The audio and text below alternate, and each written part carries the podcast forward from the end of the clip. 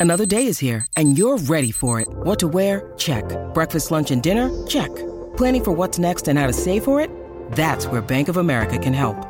For your financial to-dos, Bank of America has experts ready to help get you closer to your goals. Get started at one of our local financial centers or 24-7 in our mobile banking app.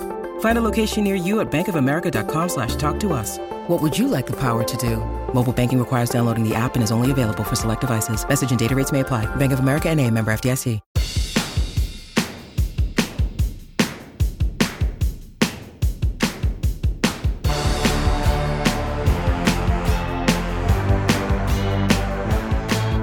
Welcome to Sports Beat KC, the Kansas City Star Sports Podcast. I'm Blair Kerkhoff. Today we're talking college football and what a season it's been around here. Missouri, Kansas State, and Kansas have all been ranked, and now Mizzou is knocking on the door of the top 10. We talk Tigers with Colin McAndrew of the Columbia Daily Tribune. We look ahead to Saturday's game against the Florida Gators while looking back at Mizzou's resounding victory over Tennessee. Running back Cody Schrader was amazing in that contest. But we start with a discussion of this weekend's Sunflower Showdown with beat writer Kellis Robinett, who covers Kansas State. The Wildcats are seeking their 15th straight victory in the series over Kansas, and they continue to play for a spot in the Big 12 title game for the second straight year. This is Kansas' best team since 2008, which happens to be the last time the Jayhawks defeated K State. Okay, Let's get started. We'll begin by talking Sunflower Showdown with Kellis Robinett. Kellis, I don't know about you, but I after the Wildcats lost to Texas, um, I, I, was just I wasn't down on K State because I the great game, great comeback, but I just kind of feared for the rest of the season for them. But uh, man, they reacted so well to that uh, that outcome and played one of their best games of the year against Baylor and have to feel good about where they are right now and, and what's left the rest of the way and what might be out there for them. Definitely. Um, and home field has been the cure all for Kansas State this season. They came back and played Baylor, whipped them by a score that has never before been seen in college football 59 to 25. How about that? If you're in Bill Snyder Family Stadium last week, you saw some history. Was that a scorigami? Um, it was a scorigami. First time a college football game had ever ended in wow. that exact score. Wow. How about so, that? Yeah, yeah. You can tell your grandkids about it one day if you want to. Um, but yeah, Kansas State is honestly, ever since they lost to Oklahoma State, they've been on a pretty good roll here. Um, players have said, you know, there's a really big wake up call for them. They flipped flipped the switch since then, beaten a lot, you know, a lot of average teams at home by obscene margins. They won at Texas Tech, pushed Texas to the final play of the game. So, yeah, there's not a whole lot to complain about um, for Kansas State lately, other than I guess just the way that they play on the final play of the game. Because if they could go back and change things just a little bit this season, uh, they beat Missouri, they beat Texas. Things are looking completely different. Absolutely, um, and we got a big props to to Will Howard, the quarterback, who um, became the school's career leader in touchdown passes this past weekend, and a lot of great names on the list for Kansas State, and Will Howard now stands at the top. And the the idea that there, you know, at some point was a quarterback competition between he and Avery Johnson. Um, look, there was, I guess, right? And uh, and and Will Howard. Anyway, he's he is taken off and is playing some of his best ball right now. Of um, Patrick Mahomes and Alex Smith effect going on with Will Howard right now he had to go to the sideline and watch Avery Johnson score five touchdowns in one game, and everybody kind of wondered, um, boy, is this uh, freshman the real deal? Is he not just the future? He's the present. Well, um, turns out that's a little bit of, of, an overreaction because ever since then, like I said, I don't know if that lit a fire under Will Howard or what, but he has been lights out since then. Um, 12 touchdowns in his last four games. He's thrown for really big numbers, had his first 300 yard passing game, spread the ball all around last game. The receivers who did nothing in the first half of the season are all of a sudden looking like all Big 12 players. So the offense has really come alive. And it's interesting that um, kind of the birthplace of that was at Texas when they couldn't get anything going on the ground, which has been their bread and butter all season. They, you know, very reluctant, reluctantly say, okay, let's just call a bunch of passing plays. That opened up, you know, things for them got Keagan Johnson going, got Jayce Brown going, Phillip Brooks is looking really spry for as old as he is. And yeah, and all of a sudden they got the passing game and the running game going, and um, nobody's asking uh, if Will Howard is the starting quarterback anymore. He's definitely the guy. All right, so Saturday Sunflower Showdown, um, KUK State, and I I was at the Kansas game uh, when they lost to Texas Tech this past Saturday, and um, it was a tough tough beat for the Jayhawks in a couple of ways. It was a they were favored to win and and, and fell sixteen to thirteen. Gave up a, uh, a game winning field goal drive that covered 60 yards or so in 26 seconds. So that added to the pain for for Kansas. It looked for sure like that game was headed to overtime. The other thing was starting quarterback Jason Bean left the game with a head injury, and we don't know this as we talk on Thursday on Tuesday. We don't know the status of Jason Bean going in. In fact, there's any one of three players could line up at quarterback for the for the Jayhawks in this game, and including Jalon Daniels, who entered the year as the starter, just as he did a year ago. Didn't finish the season because of injuries then, and his back injury now. So I guess there's a possibility that he could play. He's actually listed as the or starter on the on the depth chart this week for Kansas, Jason Bean or Jalon Daniels. And then there's Cole Ballard, the freshman who replaced Jason Bean, and I thought did a respectable job as a as a freshman, and uh, got uh, led led Kansas to some scoring drives in the fourth quarter that allowed them to overcome a 13 to nothing deficit, tied it up, but then uh, again Texas Tech won it in um, in in regulation on a on a walk off field goal. So this should be one of the more interesting KUK State games in a while. Both teams are seven and three. Have we looked it up? The last time they they entered the game, both with winning records. Um, I I don't. It didn't. Did it happen last? It must have happened last year, right? Um, Kansas did not fall to 500 until late in the season, so I suspect they were a game or two over 500 when they played K State. Um, but there's this one just has a whole different feel to it. They both teams have been ranked. Kansas as high as number 16 in the college football, you know, playoff uh, rankings, and K State's number 23 this week in the wire service poll. So just two good seven and three teams going at each other. It's a good point on the records. I hadn't really thought about that. Um, and yeah, hopefully uh, Kansas can hold on in the college football playoff rankings today so that we can at least say this is the second time ever that these teams have met as ranked opponents. That to me is still one of the crazier stats in this entire series. Kansas and Kansas State have been playing since all the way back in 1902.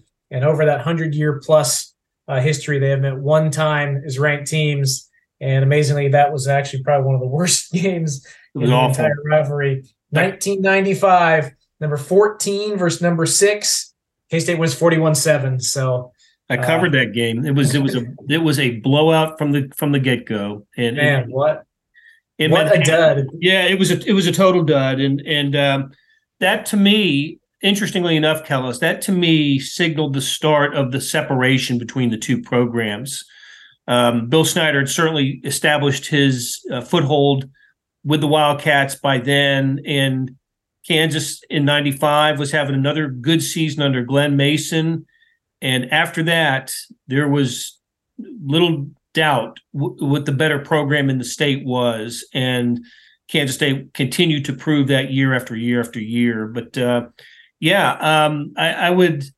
Um, uh, it, it would be great, I think, for the national image of football in this state, in the state of Kansas, that if both teams were good, I feel the same way about basketball, but in football especially, if both teams are good, if this could be the type of game that the networks would want to televise, you know, that they they fight over this one, and and um, and it, as it as it is, they they are going to get good exposure for this six o'clock, I believe, on Fox Sports One. But there have been years when this game was not picked up by anybody, and uh, in in the bad old years, and before TV contracts are what they are now, there were years where this game was not televised. I remember one year. I, am pretty sure I'm right about this. That the game Radio didn't even go. well, it was that it was on public television. that the, only public television would would carry this game. Oh so, my goodness! So anyway, uh, great to see that uh, it's a couple of seven and three teams, and you and as you mentioned, this could be two ranked teams. We're waiting on the we'll wait on the on the, on the college football playoff ranking that's going to be out later tonight. But what do you expect to happen? Games in Lawrence should be the, the atmosphere should be terrific for this game. Well, I, I, think it'll certainly be closer than some games we've seen previously when it was just a Kansas State beatdown. Um, the spread is right around 10 points right now, regard depending on where you look. You can see it as low as eight, as high as about nine and a half. Um, and I think a lot of that is due to the quarterback uncertainty. I think if you could guarantee me that you the Kansas would start a healthy Jason Bean or a healthy and um, you know well practiced Jalon Daniels, then I would I could consent this game could be a toss up, um, especially on the road where Kansas State has not played all that great this season. Uh, but if your options are Cole Ballard, um, leading Kansas or an injured Jason Bean leading Kansas, I think you got to lean Kansas State here. And that's not to say that it still can't be close, but goodness, the way Kansas State has been playing lately, they get fired up for this game every year, um, and that's that's really the reason they've been so dominant.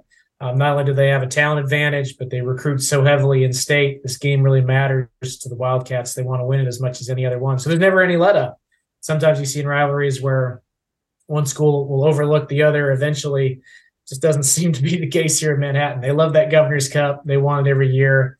Um, and I think Kansas State just has some advantages and uh, you know, running the ball. I think their defense is coming along really strong. I think it might be hard for Kansas to run the ball in this game. And if you're going to make the Jayhawks throw on you, um, I think you got to like Kansas State in that scenario. So I think Kansas State does win, um, but hey, the uh, the gap in this rivalry is closing, and it, it's not just uh, open to shut case anymore. And if if Lance Leipold really has the Jayhawks to a point where you know this is truly a uh, a spread that's under under under double digits, single digit spread, then maybe it's a scenario where you can throw out you know the records, throw out do as they say, throw out a bunch of other stuff prior um, prior results and just see what happens in this game. So I think it will be closer than we've seen in the past. Right now, I would certainly lean Kansas State though, just because of the quarterback uncertainty in Lawrence. Yeah, I'm with I'm with you on that for sure. Um, let's uh, wrap it up, Kellis, by uh, trying to understand a little bit about what might happen uh, if if Kansas State wins out, what their chances are of repeating uh, its appearance in the Big 12 championship game. Seems like it might need some help from others, but uh, but but it, it's it's just different now because of uh, you know the, the imbalanced schedule in the Big Twelve, and you don't every team doesn't play each other. So it was so easy when it was a ten team league and everybody played their nine games, and it was easy to every everything was a head to head, and even in a three way tie, you could figure that out pretty easily. Not so easy now, is it? Uh, no, um, trying to make sense of the Big 12 tiebreaker rules right now is pretty much like trying to solve a Rubik's Cube. It's very confusing, right? When you think you got it figured out, you hit a snag and it's like, what is going on here? Um, what makes it interesting is that when you look at the the rules the way they're written, so, so in the past, you know, like you said, um, everybody played everybody else. You could go straight to head to head results. If everybody tied, then you could go basically down the standings, who beat the best team um, you know, every which way you could do it. But now because everybody's not playing everybody, in a lot of situations you can't go head to head. And the one scenario that kind of has everybody scratching their head is that if if the standings hold right now, and say Texas finishes first, and in second place you have Kansas State, Oklahoma State, and Oklahoma. At first glance, you'd look at that and say, well, the Cowboys would win because they beat K State, they beat Oklahoma. End of story. But those three teams didn't play each other during the regular season. Kansas State did not play Oklahoma. So, per the way it is written on the Big 12 website, you can't use head to head results. You then go by who beat the next best team in the standings. And if Kansas State keeps winning, that would be the Wildcats because they will have beaten Iowa State and Kansas, whereas Oklahoma lost to Kansas. Oklahoma State lost to Iowa State. There's also a weird twerk in here that if you go by this, um, the final game of the season between Kansas and Cincinnati could also throw a weird wrench into things. Where if Kansas wins, Kansas State would win the tiebreaker, but if Cincinnati wins, Oklahoma would leave, would win the tiebreaker. Somehow, still leaving Oklahoma State out. Even though they beat all these teams. So base so it's it's very confusing. Um, I mean, my hope is that just the results play out over the next two weeks where we don't need some convoluted tiebreaker with like four, three, four, or five teams in it, and you can actually just go head to head. Um, that would be much easier for everyone involved. And the strangest thing of all is I'm reading a story right now from Berry Tramel of uh, sellout previously of the Oklahoman who says basically that the Big 12 has gotten so many questions about this, they may rethink how they, t- how they do the tiebreakers mid-season um, and have something for us later this week. So I don't know. Right when you think you got everything figured out, you don't. My advice to Kansas State fans would be just keep winning. Win your last two games, see where you end up. And I would give the same advice to Kansas fans because believe it or not, they are not out of this. If they win their last two games, there is a scenario out there where Kansas and Kansas State meet in the Big 12 championship game. What? If they both finish six and three. Oh yes. Oh yes. So uh, this well, that's be, what I'm pulling for. That that, that would be amazing. Amazing. I believe it. I believe it is. If if every home team in the Big Twelve wins this week, and then everybody ends up six and, and things break right, so that everybody ends up six and three next week, you could have something like an eight way tie.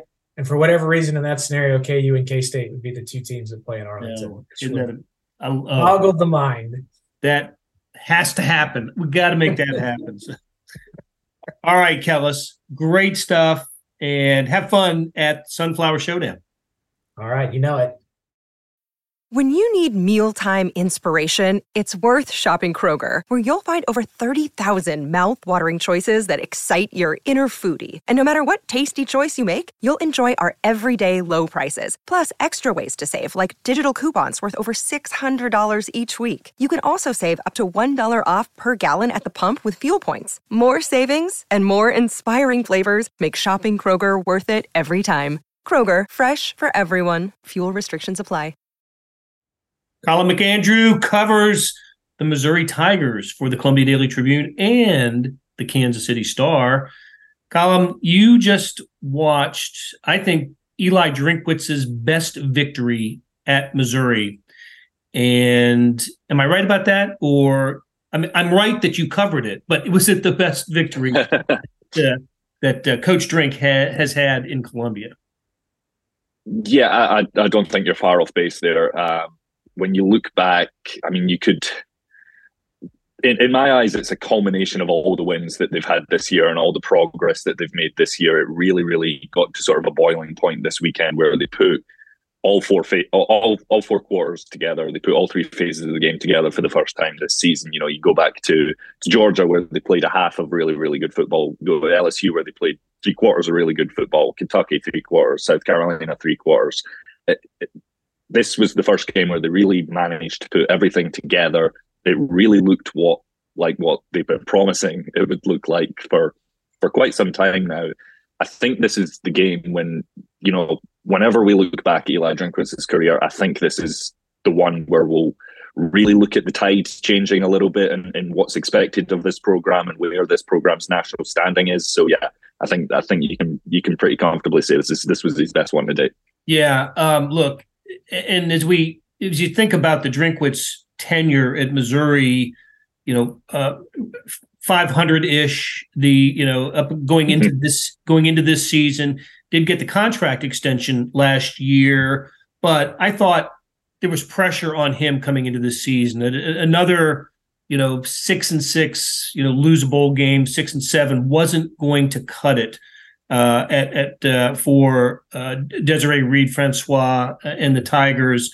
So uh, so he, he, made some changes, right? He he, um, he relinquished the play calling duties, and um, uh, you know the kind of played games a little bit with the media when it came to who the starting quarterback was going to be. But in the end, it was always going to be right. Brady Cook.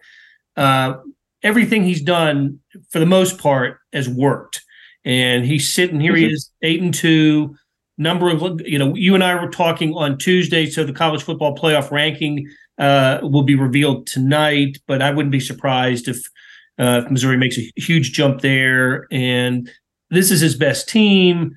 I think you can make a case that they're the number three team in the SEC right now, behind Georgia and Alabama. You know, maybe right along with LSU. Absolutely, I would I would 100% agree with that. I think even if you're just looking at, at where the college playoff rankings are going to fall, I think you have to take into consideration the results that, that are at hand. Is here you you look at Missouri's two defeats, and th- those were two in- incredibly competitive games. So even the two losses that they've taken, they very well could have came out of that LSU game with the win if it wasn't for what really is a generational college football quarterback in, in Jayden Daniels really just turning it on in the second half there. And the defense obviously falling apart a little bit. But uh, and then Georgia, they they took that lead in, into into the third quarter. They were hanging around with them in the fourth quarter when there were a couple of questionable plays and a couple of questionable decisions. But they haven't had the similar blowout that Ole Miss has had. I think I think it's completely fair to call Mizzou a, a, a top three team in the SEC right now, and and to say that yeah, come these rankings, they probably should be considered as such at the moment. Look, Florida uh, comes to Faurot Field this weekend, and then Missouri travels to Arkansas. Mm-hmm. Uh, Tigers favored against the Gators, and will be favored against the Razorbacks. So let's just play it out. Ten and two. Is this a is this team yep. that's going to play in a New Year's Six bowl game? I think it's I think it's entirely in Missouri's hands right now. I think uh, I think if you win these two games and and you know unless Ole Miss does something spectacular in the Egg Bowl or uh, you know I mean I think they play ULM or someone this weekend. I don't really see how they could bolster their resume too much if Missouri goes goes ten and two here with two extremely close losses.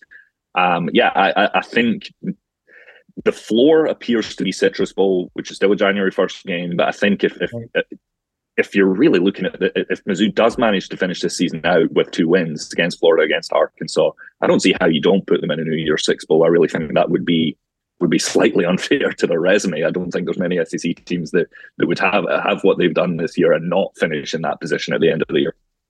I'm pulling for a Mizzou Texas Cotton Bowl. Um, Texas future a future S, uh, conference game for the Tigers, but uh, right, um, anywhere warm.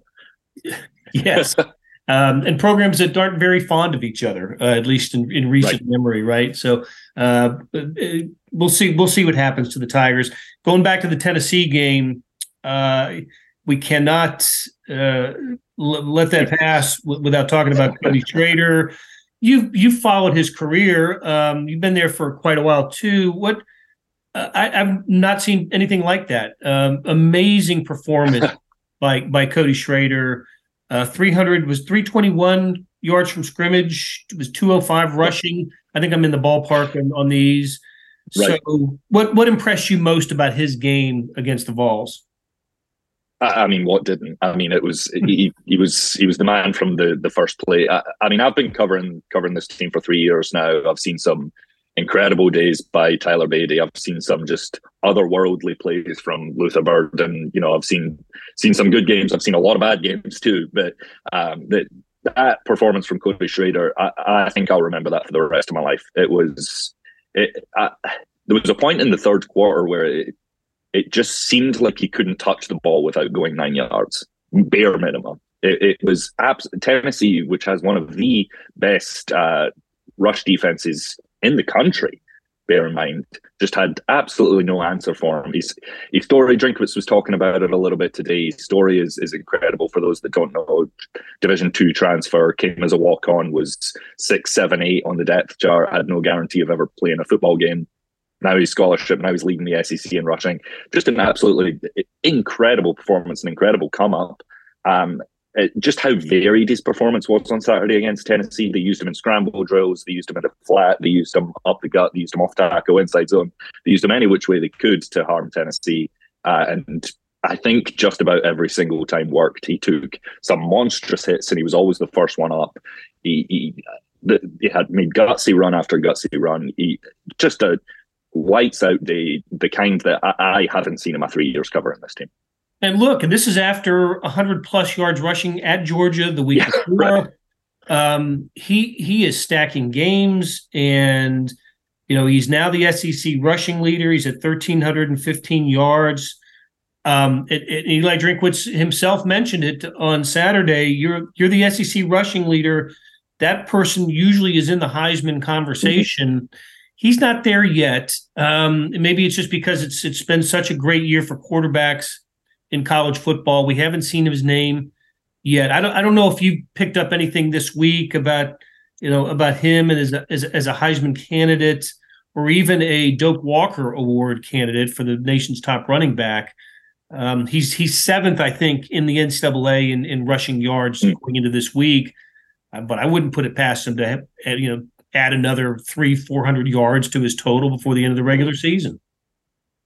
No, when you when you look at you know uh, fast forwarding a little bit, but Arkansas's defense hasn't exactly been the, the cream of the crop. You know, it, it certainly you, you definitely wouldn't. Haven't heard anything Heisman wise. I, I wouldn't be surprised to see his name come up in top ten, top fifteen of voting, just because of where his numbers are and because of where his stats are and because of what his story is. Doak Walker is certainly a consideration although I think you would have to probably look at maybe someone like Blake Corum at, at Michigan there. Um, and then the other one that we're seeing is the Burlsworth, which is the the the player that started their career as a walk on. I think he is a shoe in for that. If there's anyone, uh, unless Jayden Daniels, I think somebody put in my my uh, Twitter mentions today. Unless Jayden Daniels was a walk on at Arizona State, I don't think he's don't think he's losing that one. Now, incredible uh, season so far for Schrader. Uh, it's funny how I, I a couple of years ago when when Nathan Peat transferred back to not mm-hmm. back but to his hometown, back to his hometown. Right. I I thought he was the the running back who was in a position to kind of finish his career with a with a flourish. You know, kind of n- not a good season a year ago, but he decided to come back, and he just doesn't he doesn't even see the field much anymore, does he? No, and and that's not really an indictment on him. I don't think. I mean, when you look at I was talking to to uh, a guy who does statistics for the SEC a few weeks ago, and you look at his yards after contact numbers, you look at his yards before, they really aren't that bad. And it, you know, anytime he does see the field, he's really not all that awful. It's been a little iffy in the last few weeks, and that's just because of how much Schrader is doing and how much they rely on him to to be able to be that workhorse. It, it's it really you can't can't really put any blame on on AP for that. It's just somebody's just beat him to the punch this year. Just happens to be one of the one of the best running backs in the country at the moment. Right. Right.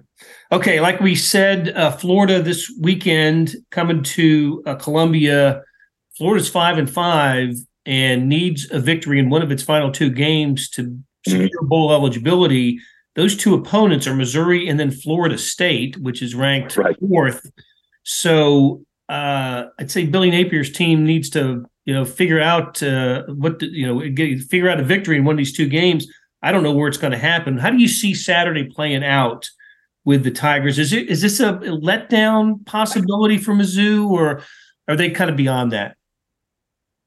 Uh, that that's tough to tell. Um, if if we're just going based on what we were hearing and what we saw and what the players were talking about today, there doesn't seem to have been too much of that like vacation hangover where you know you've had you've hit the highs of the highs and then suddenly there's a little bit of lackadaisicalness a little bit of you know just a little bit of a nonchalance sets in. It didn't seem like that at all today. It seemed like everybody was if the goal was 10 and 2 the goal is 10 and 2 and beating Tennessee to win your eighth game of the season isn't isn't that. So that's kind of what we were hearing today. There seems to be sort of a, a refocusing after after what was just a, a, an incredible day on Faurot it is their last home game of the year, which I think probably helps in that regard a little bit for for refocusing just players' energy, etc.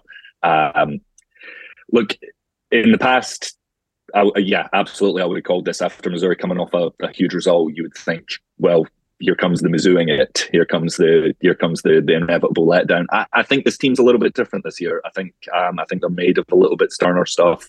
Um, so we will see. Florida certainly has has danger left, right, and centre. The record probably doesn't show how quite how good they are. They have claimed some decent wins this season, and their backs are against the wall. They need to win this this weekend. If, if a if Billy Napier wants to save his job, probably, uh, and if they want a postseason, you know they've they've kind of cornered this gator, and that's uh, that could be a, a a, a, tough place to be. But I think on paper, I think Missouri is, is flat out a better team right now, and I think they are acting a little bit like it as well. I think that they they understand that, and I think their their work ethics in, in that zone as well.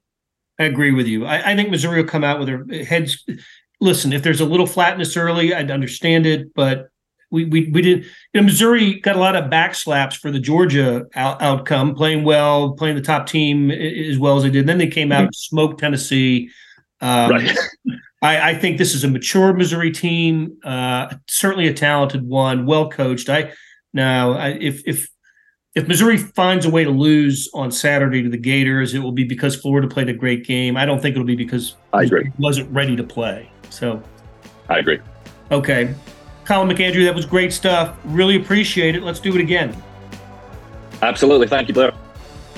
That'll do it for today. Thanks to producer Randy Mason for putting together this episode, and to our SportsBeat KC production team of Monty Davis, Jeff Rosen, and Scott Chasen. Tip of the cap to Kellis Robinett and Colin McAndrew for sharing their insights. Morning Sports Edition is the nation's top digital sports page. Chiefs, Mizzou, KU, K State, Royals, Sporting, Current. That kicks it off. And then there are dozens of pages of national and international sports news. Check it out at liveedition.kansascity.com. Thanks for listening, and we'll be back soon with another edition of Sports Beat KC, where we talk sports in and around Kansas City.